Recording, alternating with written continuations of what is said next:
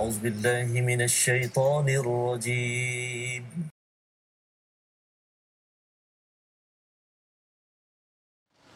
أعوذ بالله من الشيطان الرجيم. بسم الله الرحمن الرحيم. الحمد لله رب العالمين الرحمن الرحيم مالك يوم الدين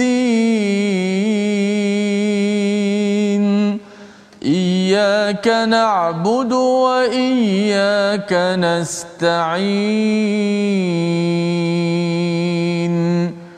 اهدنا الصراط المستقيم. صراط الذين أنعمت عليهم. غير المغضوب عليهم ولا الضالين.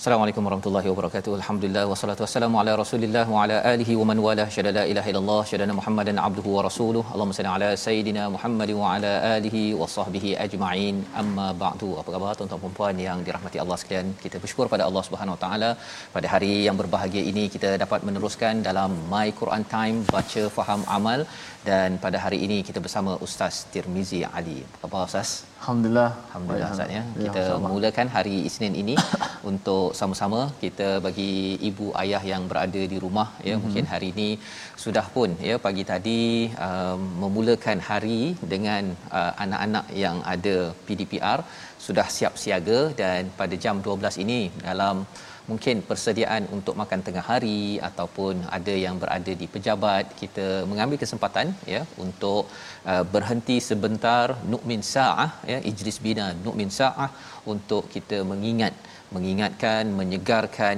iman kita bersama dengan dengan al-Quran. Dan hari ini kita berada pada juz yang ke-13 surah yang ke-14 surah Ibrahim. Ya. ya surah yang amat penuh dengan panduan untuk kita memaknai kepentingan al-Quran bagaimana perjuangan al-Quran. Quran ni bukan sekadar dibaca tetapi untuk diperjuangkan dalam diri kita dalam masyarakat.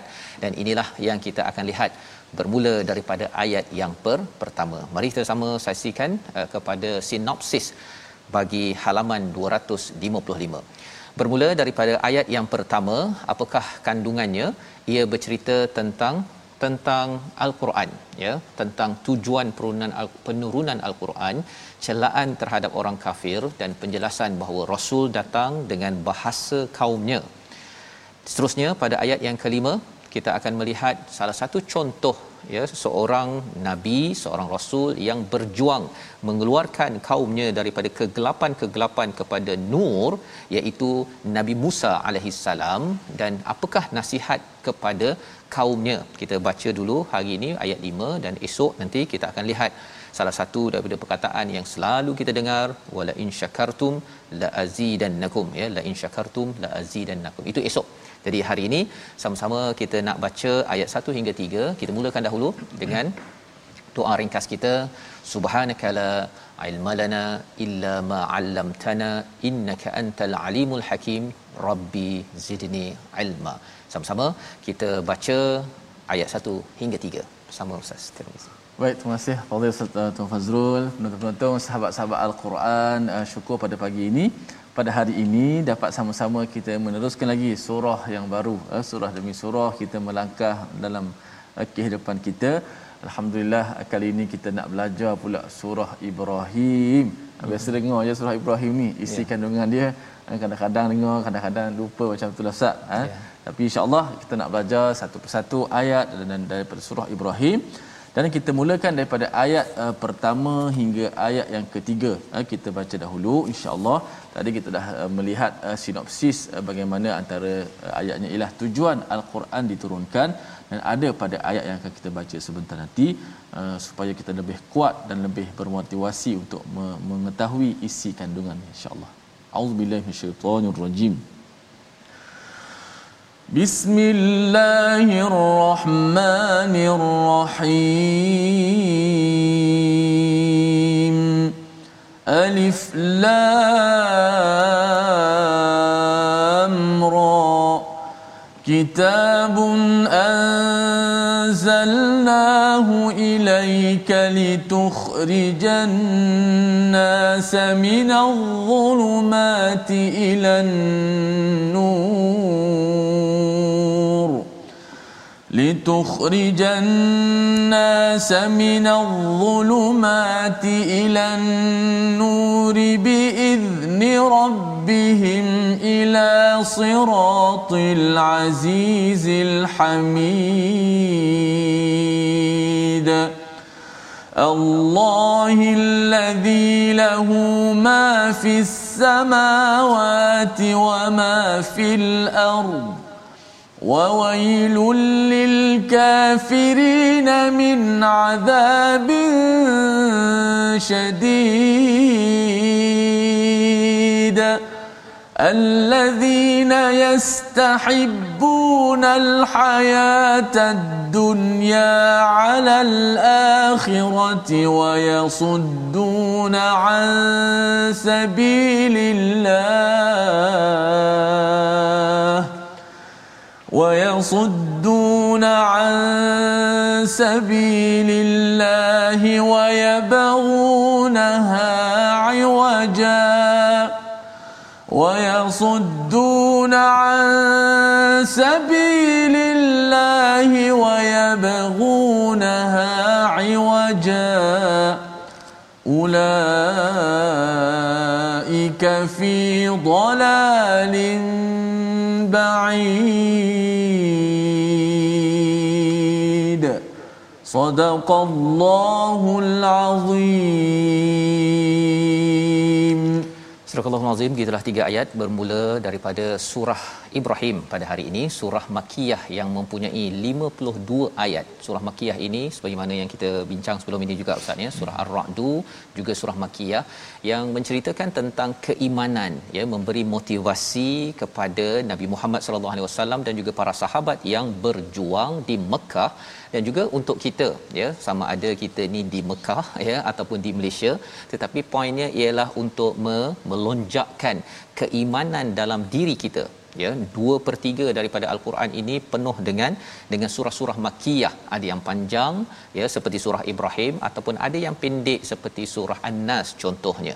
Jadi apakah apakah kepentingan untuk kita mengetahui surah Ibrahim ini surah Ibrahim ustaz sebenarnya hmm. Nabi Ibrahim namanya sudah pun dinyatakan seawal surah al-Baqarah Betul. ya hmm. dan bila cakap tentang surah Ibrahim ini salah satu perkaranya ialah doa Nabi Ibrahim hmm. untuk di uh, utuskan rasul yang akan tilawah yang akan melaksanakan tazkiyah melakukan taklim apa maksud tilawah membacakan al-Quran kemudian apa lagi uh, tazkiyah membersihkan ya uh, pencemaran-pencemaran ataupun sesuatu yang kotor dalam diri dan juga dalam dalam masyarakat. Selain itu untuk mengajarkan uh, peraturan-peraturan al-kitab dan juga al al-hikmah. Jadi Nabi Ibrahim diangkat namanya dalam surah ini walaupun ada pada surah-surah lain kerana ia bercerita tentang transformasi. Ha ya, perubahan yang kita nak bina dalam masyarakat seawal zaman Nabi Ibrahim beliau melakukan transformasi diteruskan oleh nabi-nabi rasul-rasul seterusnya sampailah kepada Nabi Muhammad. Dan kita jika kita ingin melakukan transformasi surah yang agak panjang surah Ibrahim tapi kalau surah pendek sedikit surah Al-Jumuah Ustaz yang kita akan tengok nanti pada juz 29 nanti ya, ya. Surah Al-Jumuah pun ada respon kepada doa-doa Nabi Ibrahim alaihissalam di mana kita kalau nak membuat perubahan dalam masyarakat dalam keluarga dalam individu sebenarnya ada di dalam dalam surah Ibrahim dan juga surah Jumaah di samping surah-surah yang yang lain. Jadi surah ini di sebelahnya sebelum ini kita mendalami surah Ar-Ra'd kalau kita perasan pada ayat yang ke-41 ya 41 Uh, iaitu Allah menyatakan anna natil arda nanqusuha min atrafiha iaitu Allah akan sesungguhnya kami mendatangi daerah ini nangkusuha kami menguranginya daripada tepi. Ha, apa maksudnya yang kita dah belajar semalam? Iaitu bumi Mekah ustaz ya? Mm-hmm.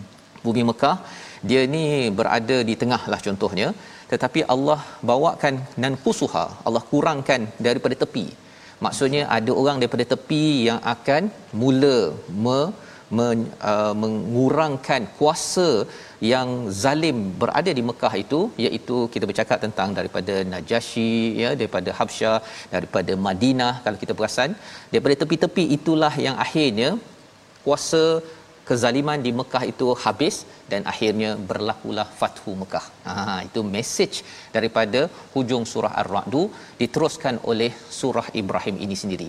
Jadi bermulanya dengan ayat nombor 1 Alif Lam Ra. Hmm. hmm seperti biasa Ustaz ya, Alif Lam Ra, Alif Lam Mim, Alif Lam Mim Ra. Hmm. Huruf muqataah yang bermaksud huruf potong ini menunjukkan bahawa Allah memanggil, menyeru kepada kita dalam masa yang sama kita tak tahu ya tak tahu maksudnya Imam Fakhruddin Razi menyatakan bahawa dengan kita tidak tahu sikap kita merendah diri mengaku saya ni tidak tahu walaupun dah baca banyak kali surah ini itu akan membuka pintu hidayah daripada kitab.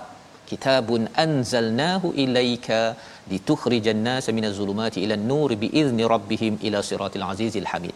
Ayatnya lebih kurang macam dalam surah al-baqarah Ustaz. Bila Allah cakap Allahu waliyul ladzina amanu yukhrijuhum minadh dhulumati ila nur. Ya. Tapi di dalam surah al-baqarah tidak ada istilah biizni rabbihim. Hmm. pasal yang itu Allah menjadi pelindung yang akan memastikan orang beriman pasti Allah akan tolong keluarkan ya dari masa ke semasa daripada kezaliman.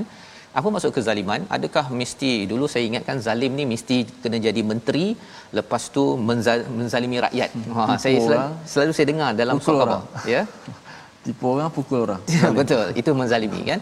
Tetapi rupanya menzalimi ini kalau katakan saya type dekat Facebook ya kutuk orang tertentu hmm. ya ataupun saya akan apa katanya saya guna Facebook untuk menularkan berita-berita yang tidak benar ataupun memecah belahkan kepada masyarakat atas kebautilan maka itu juga adalah satu kezaliman. Maksudnya apa sahaja dosa kepada Allah Subhanahu Wa Taala ya dalam kehidupan kita itu adalah kegelapan ataupun ke kezaliman. Jadi kitab Al-Quran ini kitabun anzalna diturunkan kami turunkannya kepadamu wahai Muhammad kepada kita sebagai umat Nabi Muhammad sallallahu alaihi wasallam kepada seluruh manusia peranannya apa? Ha peranannya Allah terus jelaskan litukhrijan nas minaz zulumati ila nur iaitu untuk selalu mengeluarkan dalam fi'il mudhari' ustaz ya fi'il mudhari' ini continuous tense selalu mengeluarkan manusia daripada kegelapan-kegelapan dalam bentuk jamak uh, plural mm-hmm. kepada satu cahaya. Apakah cahaya itu? Cahaya Allah Subhanahu Wa Taala biizni rabbihim dengan izin daripada Tuhannya ila siratil azizil hamid kepada jalan al aziz al hamid. Banyak sangat permata daripada ayat pertama ni ustaz ya. ya Sehingga kan ia menjadi satu kaedah. Kaedah di mana kalau kita ada zulumat maksudnya kita ada banyak masalah menimbulkan persoalan nur adalah daripada Quran sebagai solusi. Kesannya apa? Bila kita baca Quran ini ustaz ya mm-hmm. satu ayat ini kita boleh keluarkan banyak soalan. Ha banyak soalan. Dia punya jawapannya satu ayat saja. Malah sebenarnya kalau kita ambil ayat pertama surah al-baqarah itu alif lam mim itu adalah penyelesaiannya dia punya soalannya apa? Bagaimana nak memastikan orang baca Quran dapat hidayah? Jawapannya apa? Alif lam mim. Bagaimana saya kalau saya buntu dalam kehidupan saya saya nak dapat ketenangan? Jawapannya apa? Alif lam mim. Ha, banyak soalan di sekitar satu satu ayat sahaja. Mengapa? Kerana bila kita tahu bahawa kita buntu kita tahu sahaja sebenarnya saya memang tak tahu. Saya tak tahu siapa yang betul. A ke B? Tapi kita terus saja menyeru pada Allah ya Allah Aku tahu engkau yang tahu. Aku berdoa agar A dan B berbaik-baik dan saya nak menyokong kebenaran ya Allah. Saya tidak akan menentukan kebenaran kerana engkau yang maha tahu.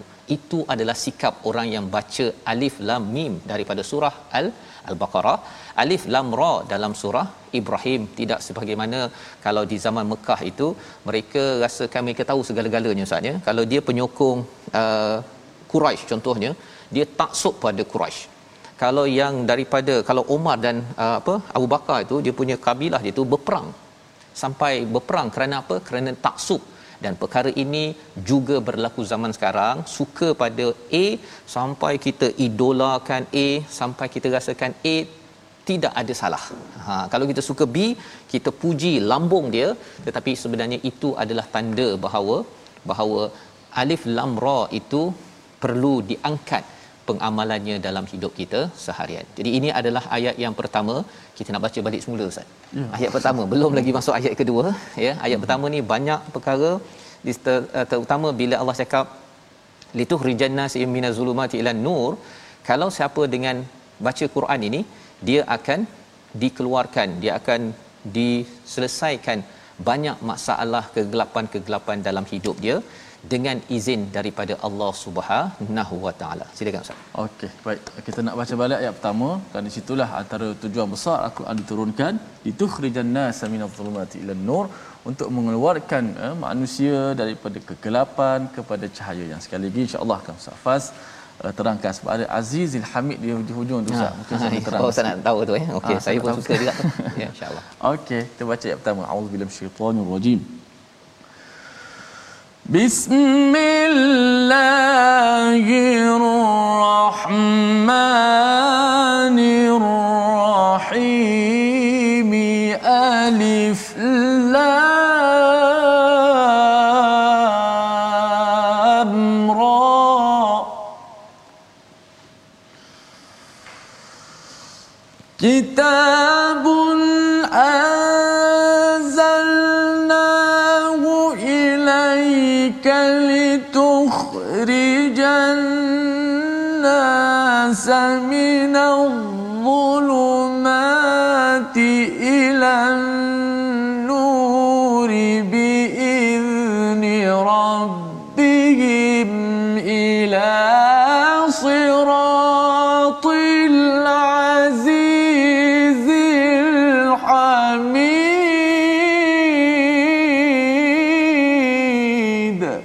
Alazim.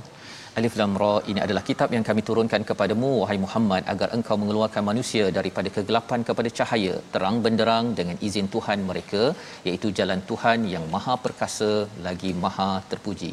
Kalau kita guna kaedah ayat nombor 1 ni ustaz ya, kita tanya soalan apakah yang diselesaikan oleh ayat ila siratil azizil hamid. Hmm. Ha itu soalan kan? Itu zulumat ya.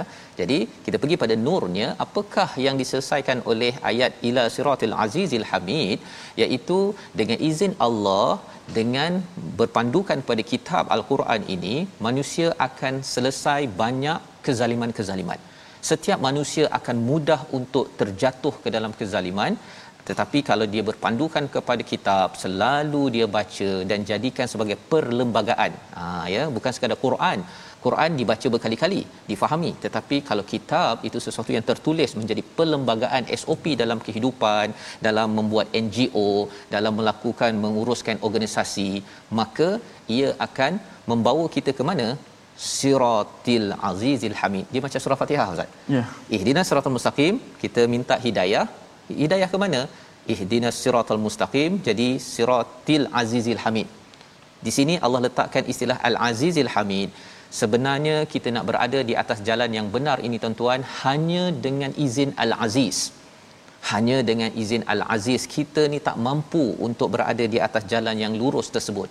Tak mampu ya.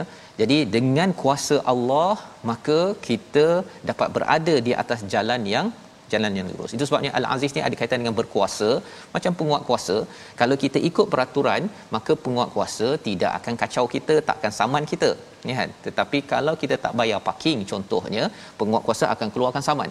Kalau kita ikut kitabun, perlembagaan yang Allah turunkan, Al-Aziz bukan sekadar tak kacau, malah menolong kita berada di atas jalan yang lurus ya pasal kita jaga satu namanya perlembagaan Quran maka Al Aziz akan jaga kita pimpin kita jalan yang lurus sampai kepada syurga. Dan yang keduanya apa tuan-tuan? Dalam masa yang sama kita tidak akan dihina. Ha ada orang kata kalau ikut Quran kalau saya baik sangat nanti saya dikecam. Sebenarnya yang akan dikecam apabila orang itu meninggalkan al-Quran. Meninggalkan al-Quran. Terutama pada waktu di Mekah itu ialah Nabi sallallahu alaihi wasallam dipandang hina. Ya pengikut-pengikutnya dipandang hina, orang-orang miskin. Tetapi sebenarnya pegang pada al-Quran, tuan-tuan sekalian, ia akan menyebabkan kita dipuji. Siapa yang memujinya? Kerana Allah Al-Hamid yang akan mengangkat nama kita di sisi para malaikat bila nama kita diingati maka itulah yang menyebabkan kita mampu untuk untuk dipuji dan tidak dikecam kita dah belajar daripada surah Yusuf tentang Nabi Yusuf dipuji kerana beliau memegang kepada kepada wahyu Allah Subhanahu Wa Taala.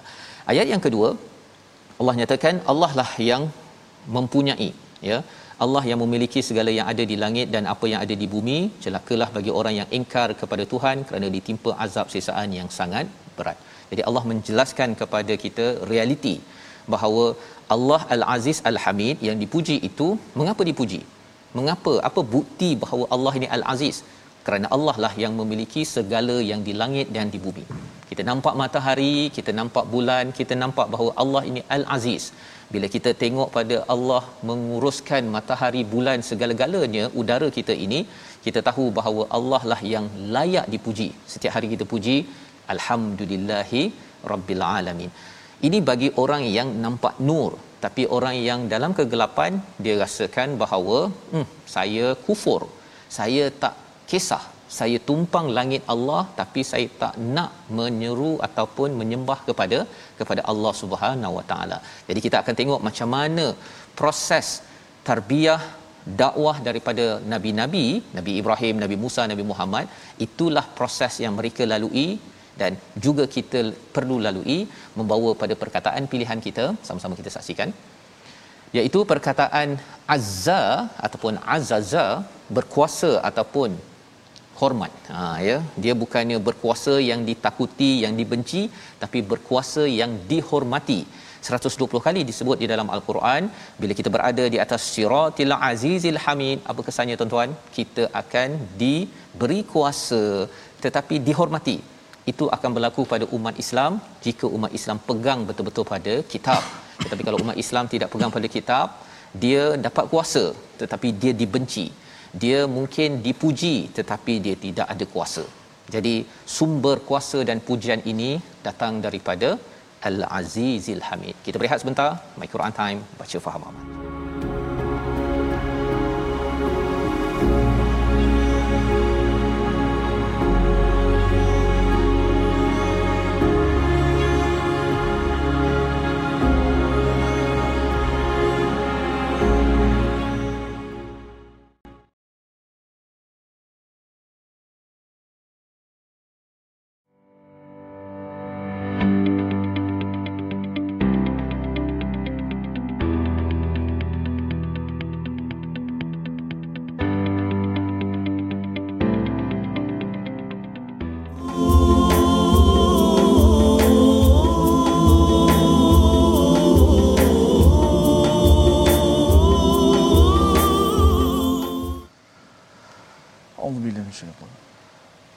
وإذ قال إبراهيم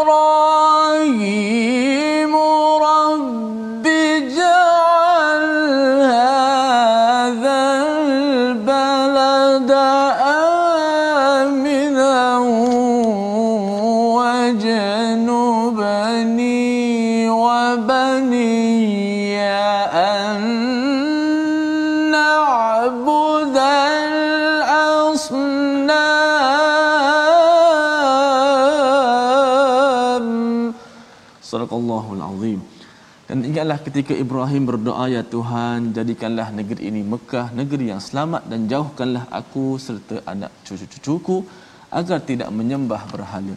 Ini adalah petikan Ustaz Fas ya. Ya. Pada di hujung-hujung surah Ibrahim uh, yang akan kita bacakan pada masa yang akan tiba nanti. InsyaAllah saya cuba uh, bacakan sebentar tadi uh, mengingat tentang Nabi Allah Ibrahim perjuangan yang besar. Dan kita baru saja menyambut Aidil Adha Al-Mubarak. Mudah-mudahan perjuangan itu sentiasa terus bersambung-bersambung uh, sehinggalah kita menjadi uh, ibu ataupun ayah dan anak yang soleh insya-Allah. Baik. Kita nak belajar sikit tajwid pada hari ini. Hari ini uh, tajwid uh, berkenaan dengan perbezaan antara uh, mad uh, munfasil dengan mad muttasil. Kita dah belajar dua-dua mad, ha? al-maddu wajib uh, al-muttasil dengan al-maddu al-jaiz al-munfasil. Hari ini kita nak lihat uh, apakah dia punya perbezaan uh, al-farqu uh, di antara kedua-dua mad ini. Kerana mad ni terlalu banyak uh, huruf mad yang bertemu dengan hamzah yang menjadi mak jaih mufassir dan juga mak wajib muttasil ni sangat banyak dalam pembacaan al-Quran. Maka kita lihat di slide dulu. Tengok slide kita.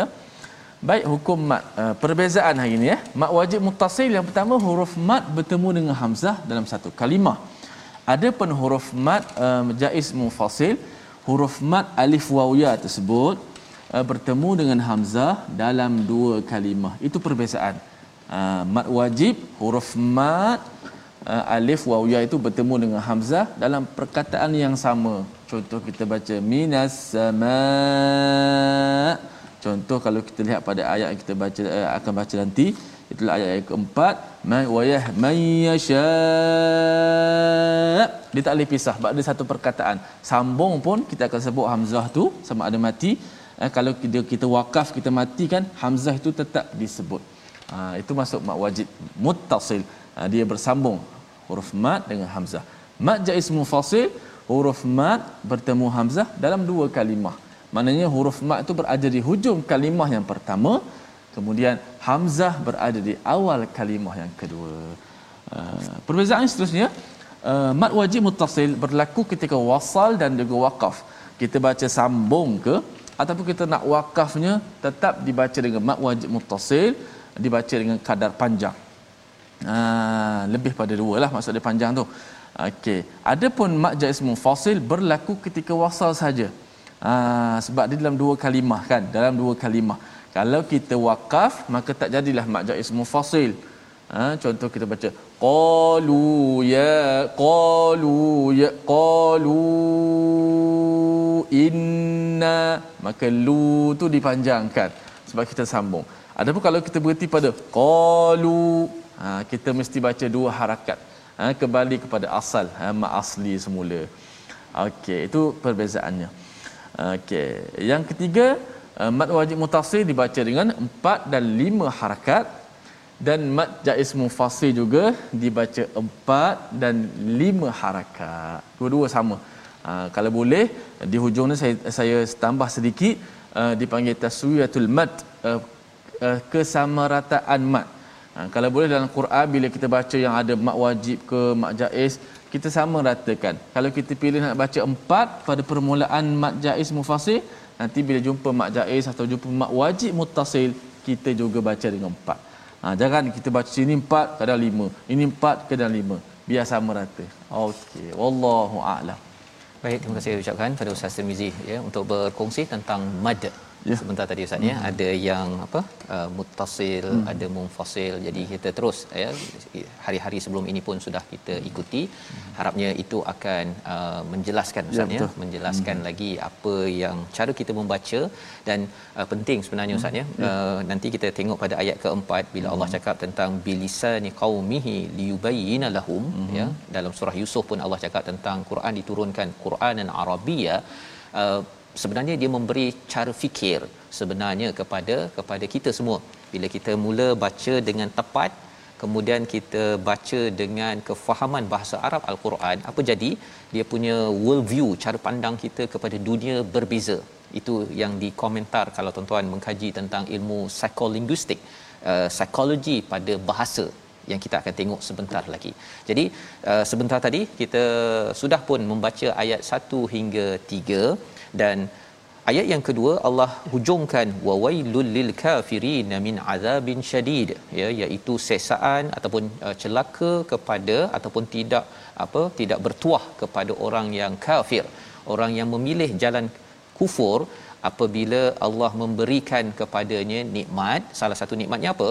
Sudah tentunya nikmat alam yang Allah uruskan ini Allah punya tetapi masih lagi tidak bersyukur. Lebih kurang orang uh, inilah ustaz ya, hmm. ada orang bagi air kepada saya lah contohnya. Kemudian saya kata uh, tak cakap terima kasih satu kan. Lebih daripada itu saya ambil air tersebut dan saya baling air tersebut ke dalam tong sampah contohnya. Depan-depan orang tersebut. Itu tanda orang yang tidak bersyukur tidak berterima kasih. Jadi orang-orang yang kufur Allah nyatakan sini dah dapat oksigen dah dapat macam-macam di atas muka bumi ini tapi dia pergi baling dalam tong sampah tidak gunakan akal untuk apa? Untuk mensyukuri kepada Allah Subhanahu Wa Taala dengan solat dengan melaksanakan segala perintah yang Allah berikan. Jadi pada ayat yang ketiga itu buktinya apa sifat orang yang kufur ini yang mendapat uh, azab. Yang pertama yastahibbunal hayatad dunya alal akhirah. Hmm. Amat suka kepada dunia melangkau daripada akhirat, mengutamakan dunia. Apa maksud dunia? Sesuatu yang dana, yang rendah kerana nak duitnya, nak untungnya. Untung duit tak ada masalah, tetapi apabila ia tidak mengikut nur daripada Allah Subhanahu Wa Taala. Kaya memang diseru untuk kita kaya, diseru untuk kita mencari pendapatan, diseru kita untuk dap menikmati apa yang ada di dunia. Tetapi kalau ianya bersifat dunia, dia berbeza alam dan dunia Ustaz ya. ya. Alam ini adalah sesuatu yang perlu kita raikan, perlu kita syukuri. Tapi kalau dunia sesuatu yang dana, rendah, jadi kehidupan dunia adalah kehidupan yang tahap rendah. Padahal kita nak menuju kepada tahap yang lebih tinggi dengan mengamalkan nur Allah taala. Itu yang pertama. Yang kedua, orang yang kufur itu wayasudduna an sabilillah, menghalang daripada jalan Allah. Orang nak buat baik dihalang, ya. Kalau katakan orang itu nak berdamai dihalang ya lebih suka bergaduh daripada didamaikan ha, yang itu jangan kita terlibat tuan-tuan ya kita sebagai orang awam ataupun yang tak tahu kita tunggu dulu. Tengok cari dulu cahaya. Jangan sekadar kita nak sekadar join ataupun ikut sahaja. Yang kedua. Dan yang ketiganya wayabghunaha iwaja. Orang kufur ya dia bukan sekadar menghalang tetapi dia cuba membengkokkan fakta-fakta dia delete fakta ataupun dia mungkin dia cuba untuk memesongkan ajaran kebenaran yang yang ada dalam kehidupan kita. Jadi Allah menyatakan ulaika fi dhalalim ba'id ini adalah kesesatan yang amat jauh. Ya, kesesatan yang amat dahsyat yang Allah ingatkan kepada kita jangan ambil. Jangan ambil. Kerana apa? Kerana kita dibekalkan cahaya untuk berada di atas jalan yang yang lurus ini sendiri. Jadi kita nak baca bagaimana ada orang yang degil nak dibawa kembali kepada jalan Al-Azizil Hamid inilah tugas Rasul dan juga tugas kita yang beriman dengan Rasul pada ayat 4 dan ayat 5 jom kita baca baik alhamdulillah eh, kita dah berada pada dua ayat terakhir ayat 4 dan 5 alhamdulillah kita dah nampak tadi macam mana orang-orang yang mengutamakan kehidupan dunia eh, daripada akhirat ada yang antara penyebab eh, yang menyebabkan kita boleh jauh daripada Allah Subhanahu Wa Taala. Moga-moga kita sentiasa diberi peringatan lah sebab itulah penting baca Quran ni. Kalau kita jauh pada Quran makin lama kita akan jauhlah dengan uh, akhirat dengan Allah. Tapi kalau kita dekat dengan Al-Quran peringatan demi peringatan tu menjadikan kita semakin lama semakin tak lari Ustaz betul. Uh, walaupun kadang-kadang mari uh, ada semangat tak semangat tu biasalah. Betul. kadang-kadang ada mood tak ada mood. Tapi kalau ada Quran insya-Allah mudah-mudahan dia tak lari jauh. Tapi kalau kita makin jauh dengan Quran baca tak nak tak nak tak ada buat dengan Quran hati kita akan jadi kosong subhanallah. Baik kita baca dua ayat terakhir. Ayat empat dan ayat lima untuk kita mengetahui apakah isi kandungannya pula insyaallah auzubillahi minasyaitonirrajim وما ارسلنا من رسول الا بلسان قومه ليبين لهم فيضل الله من يشاء ويهدي من يشاء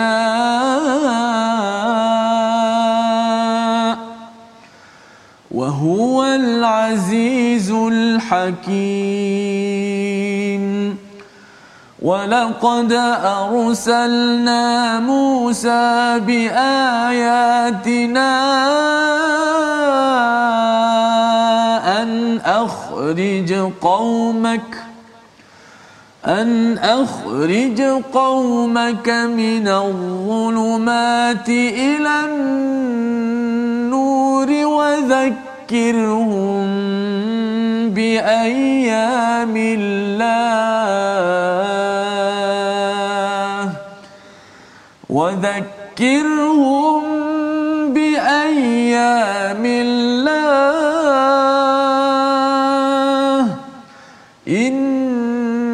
في ذلك لآيات لكل صبار شكور.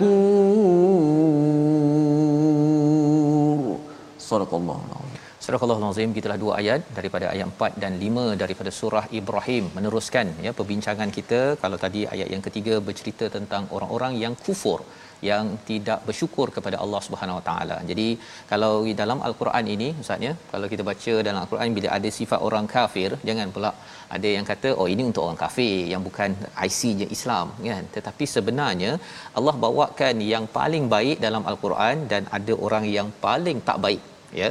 Jadi bila kita tengok pada orang yang baik itu ciri-cirinya kita berdoa ya Allah moga-moga saya dapatlah buat sampai jadi yang ter terbaik. Dalam masa yang sama ialah bila kita tengok kepada orang-orang ciri kafir ya mungkin kita tidaklah jadi orang yang kafir. Tetapi kita nak tengok ciri-cirinya itu ya Allah lindungi saya daripada mencintai kehidupan dunia berbanding akhirat. Ha, kan? Kita doa ya Allah jauhkan kami daripada menghalang perkara kebaikan dan juga memesongkan kebenaran yang ada dalam dalam kehidupan. Jadi kualitinya, cirinya itu yang kita kena kena lihat bukan sekadar label. Ha ya kalau kita tengok label mungkinlah kafir. Oh saya bukan orang kafir kan. Tetapi cirinya itu yang kita perlu ambil pelajaran. Kalau tidak kita tidak tidak ambil nur daripada setiap ayat yang Allah berikan. Baik. Jadi apakah peranan rasul bila mengetahui dalam hidup di dunia ini ada orang yang degil tuan-tuan ya wama arsalna dan kami tidak mengutus seorang rasul pun melainkan dengan bahasa kaumnya agar dia dapat memberi penjelasan kepada mereka hmm. Allah utuskan Nabi Muhammad sallallahu alaihi wasallam dengan bahasa Arab ya dengan bahasa Arab kita kita mungkinlah orang Melayu ustaz ya yeah. Uh, kita rasul dah habis mm-hmm. dah habis tetapi kita kena faham risalah nabi itu dengan dengan bahasa kita. Hmm. Ha dengan bahasa kita. Itu sebabnya bagi orang yang belajar al-Quran, program My Quran Time ni kita cakap bahasa Melayu Ustaz kan. Dan kita cuba sayalah cuba uh, guna bahasa Melayu yang standard yang boleh difahami. Kerana apa? Kerana saya bukan rasul. Saya adalah orang yang beriman dengan rasul, nak ikut rasul iaitu sampaikan message kan risalah itu namanya bahasa Melayunya message ha, kadang-kadang hmm. orang cakap risalah risalah nampak bahasa bahasa Arab kan uh, ana anta. Tapi ana anta saya pun tak faham kan. Ana tu awak ke anta ni saya ke kan? Jadi tuan-tuan tak apa. Kita guna saya pun okey kan? Hmm. ana pun boleh uh, i pun boleh. Tak ada masalah kan? Poinnya ialah liyubayyina lahum. Ha, yang pentingnya ialah apa? Untuk memberi penjelasan. Uh, asalnya memang bahasa Arab kita belajar bahasa Arab ini kerana dengan bahasa Arab ini tibian ataupun penjelasannya itu jadi amat-amat amat-amat dakik ataupun amat tepat ya itu peranan bahasa Arab. Tetapi selepas itu peranan orang-orang yang nak menyampaikan message daripada rasul ini juga perlu menguta, uh, apa uh, menguasai bahasa kaum. Maksudnya kalau saya bahasa Melayu lah ustaz kan Uh, kemudian kalau katakan nak cakap dengan orang Inggeris contohnya hmm. orang Amerika ke kenalah bahasa Arab. Eh bahasa Inggeris. ha, kalau macam ustaz bahasa bahasa Arab contohnya kan. Kena menguasai bahasa ini adalah mesej kepada cikgu-cikgu, adik-adik yang sedang belajar, belajar betul-betul. Bahasa Melayu belajar betul-betul. Kalau belajar bahasa Inggeris, belajar betul-betul. Yang di sekolah agama ada yang kata belajar bahasa Arab ni nahu sarah ni pening kepala, ya, ya, betul. Belajar betul-betul. Pasal apa? Kalau kita tak belajar betul-betul bahasa Melayu, ketika kita bercakap, orang boleh boleh kenal pasti. Eh, dia punya perbendaharaan kata dia ini tidak cukup hmm. ataupun dia punya nahunya tidak betul ataupun lebih daripada itu ialah ketika dia cakap bahasa lain ha, contohnya kan grammar. Dia nak terjemah ke dalam bahasa Melayu tu dia tak ada perbendaharaan kata. Disebabkan apa? Disebabkan dulu tak belajar betul-betul bahasa Melayu. Mana ha. ustaz kalau orang kata apa belajarlah banyak bahasa supaya tak ditipu orang. Betul tak? Betul. Ha? memang betul ya. Apatah lagi kita tidak mahu ditipu dalam beragama ustaz. Ha itu penting tu. Kadang-kadang kita rasa macam kita dah kita tahu bahawa uh, Allah beri rahmat ya Allah sayang contohnya kan? Okey jadi kita kena faham betul. apa maksud sebenarnya Allah memberi rahmat. Rahmat itu apa ya kan? Ha, jadi kita bila faham betul-betul itu kita tidak akan ter terpesong dalam ayat ini Allah cakap fayudillullahu mayyasha wa yahdi mayyasha Allah menyesatkan siapa yang Allah inginkan dan Allah memberi hidayah pada siapa yang Allah inginkan. Apa maksud di situ?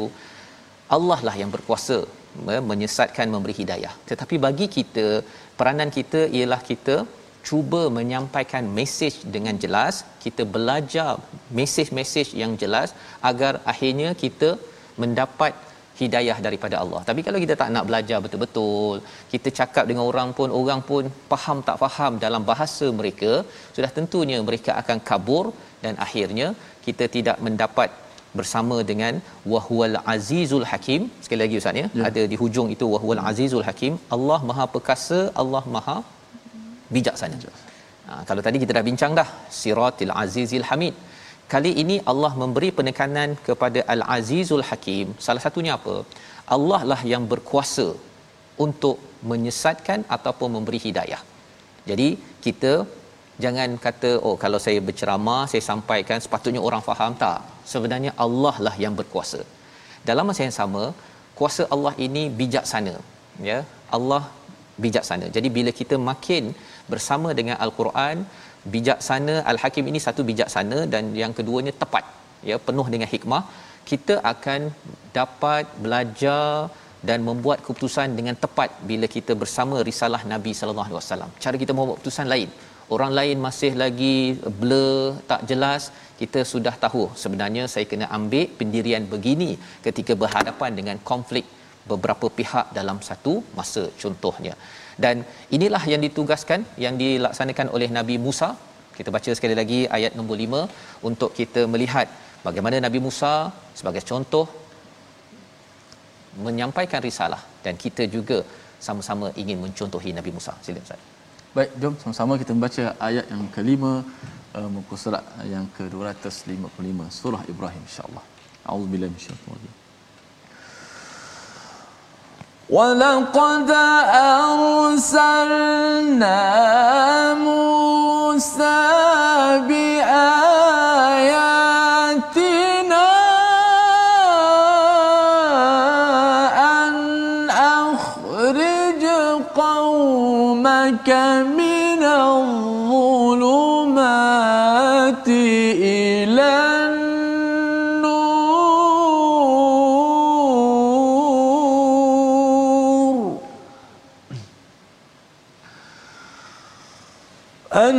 أن أخرج قومك من الظلمات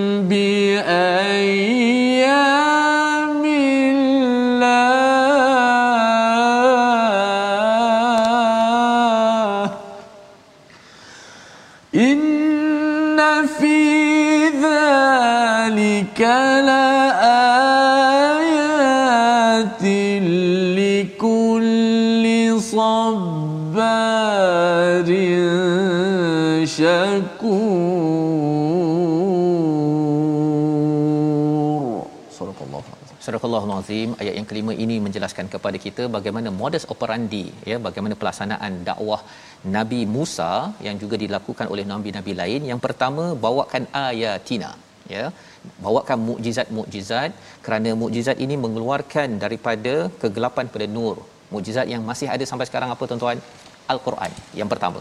Yang kedua wadhakirhum biayyamillah. Ingat balik kepada hari-hari susah di mana Allah tolong dan bagaimana menguruskan kesusahan ketika pandemik zaman ini tuan-tuan ada dua perkara. Sabar dan kita bersyukur. Ya, bukan sekadar sabar tapi kita bersyukur kerana sabar ada ujian yang melanda, ada orang-orang yang kita sayangi dipanggil oleh Allah Subhanahu taala, tapi kita bersyukur kerana Allah masih lagi memberi kita hidayah daripada al-Quran dan kawan-kawan kita yang dipanggil itu pergi atas dasar Islam. Inilah cara kita menguruskan membawa kepada resolusi kita pada hari ini iaitu yang pertama pada halaman 255 manfaatkan Quran untuk menyelesaikan pelbagai masalah. Yang kedua utamakan akhirat agar dipandu Allah Subhanahu Wa Taala dan yang ketiga sabar dan syukur perlu dibina menghadapi ujian dan nikmat yang Allah berikan. Silakan Ustaz. Bismillahirrahmanirrahim. Alhamdulillahirabbil alamin. والصلاة والسلام على أشرف الأنبياء والمرسلين وعلى آله وصحبه أجمعين. ربنا أفرغ علينا صبرا وثبت أقدامنا يا رب العالمين. اللهم ربنا آتنا في الدنيا حسنة وفي الآخرة حسنة وقنا عذاب النار. وصلى الله على سيدنا محمد وعلى آله وصحبه وسلم. والحمد لله رب العالمين. Amin ya rabbal alamin. Terima kasih ucapkan pada Ustaz Tirmizi. Moga-moga Allah kabulkan doa kita untuk kita menjadi orang yang sentiasa bersama Al-Quran, sentiasa kita flashback kepada hari Allah tolong kita dan kita sabar dan syukur inilah yang kita ingin sebarkan dalam masyarakat menerusi tabung gerakan al-Quran satu wadah untuk tuan-tuan menyumbang dan kita sama-sama sampaikan kepada masyarakat dan terus kita dapat bersama dengan al-Quran pada setiap masa mengeluarkan daripada kegelapan menuju cahaya. Insya-Allah kita bertemu lagi pada siaran ulangan pada malam ini dan juga pagi esok dan jangan lupa tuan-tuan menjaga keselamatan kesihatan untuk kita sama-sama menguatkan tawakal kita kepada Allah Subhanahu Wa Taala. Bertemu lagi My Quran Time baca faham amal insya-Allah. thank you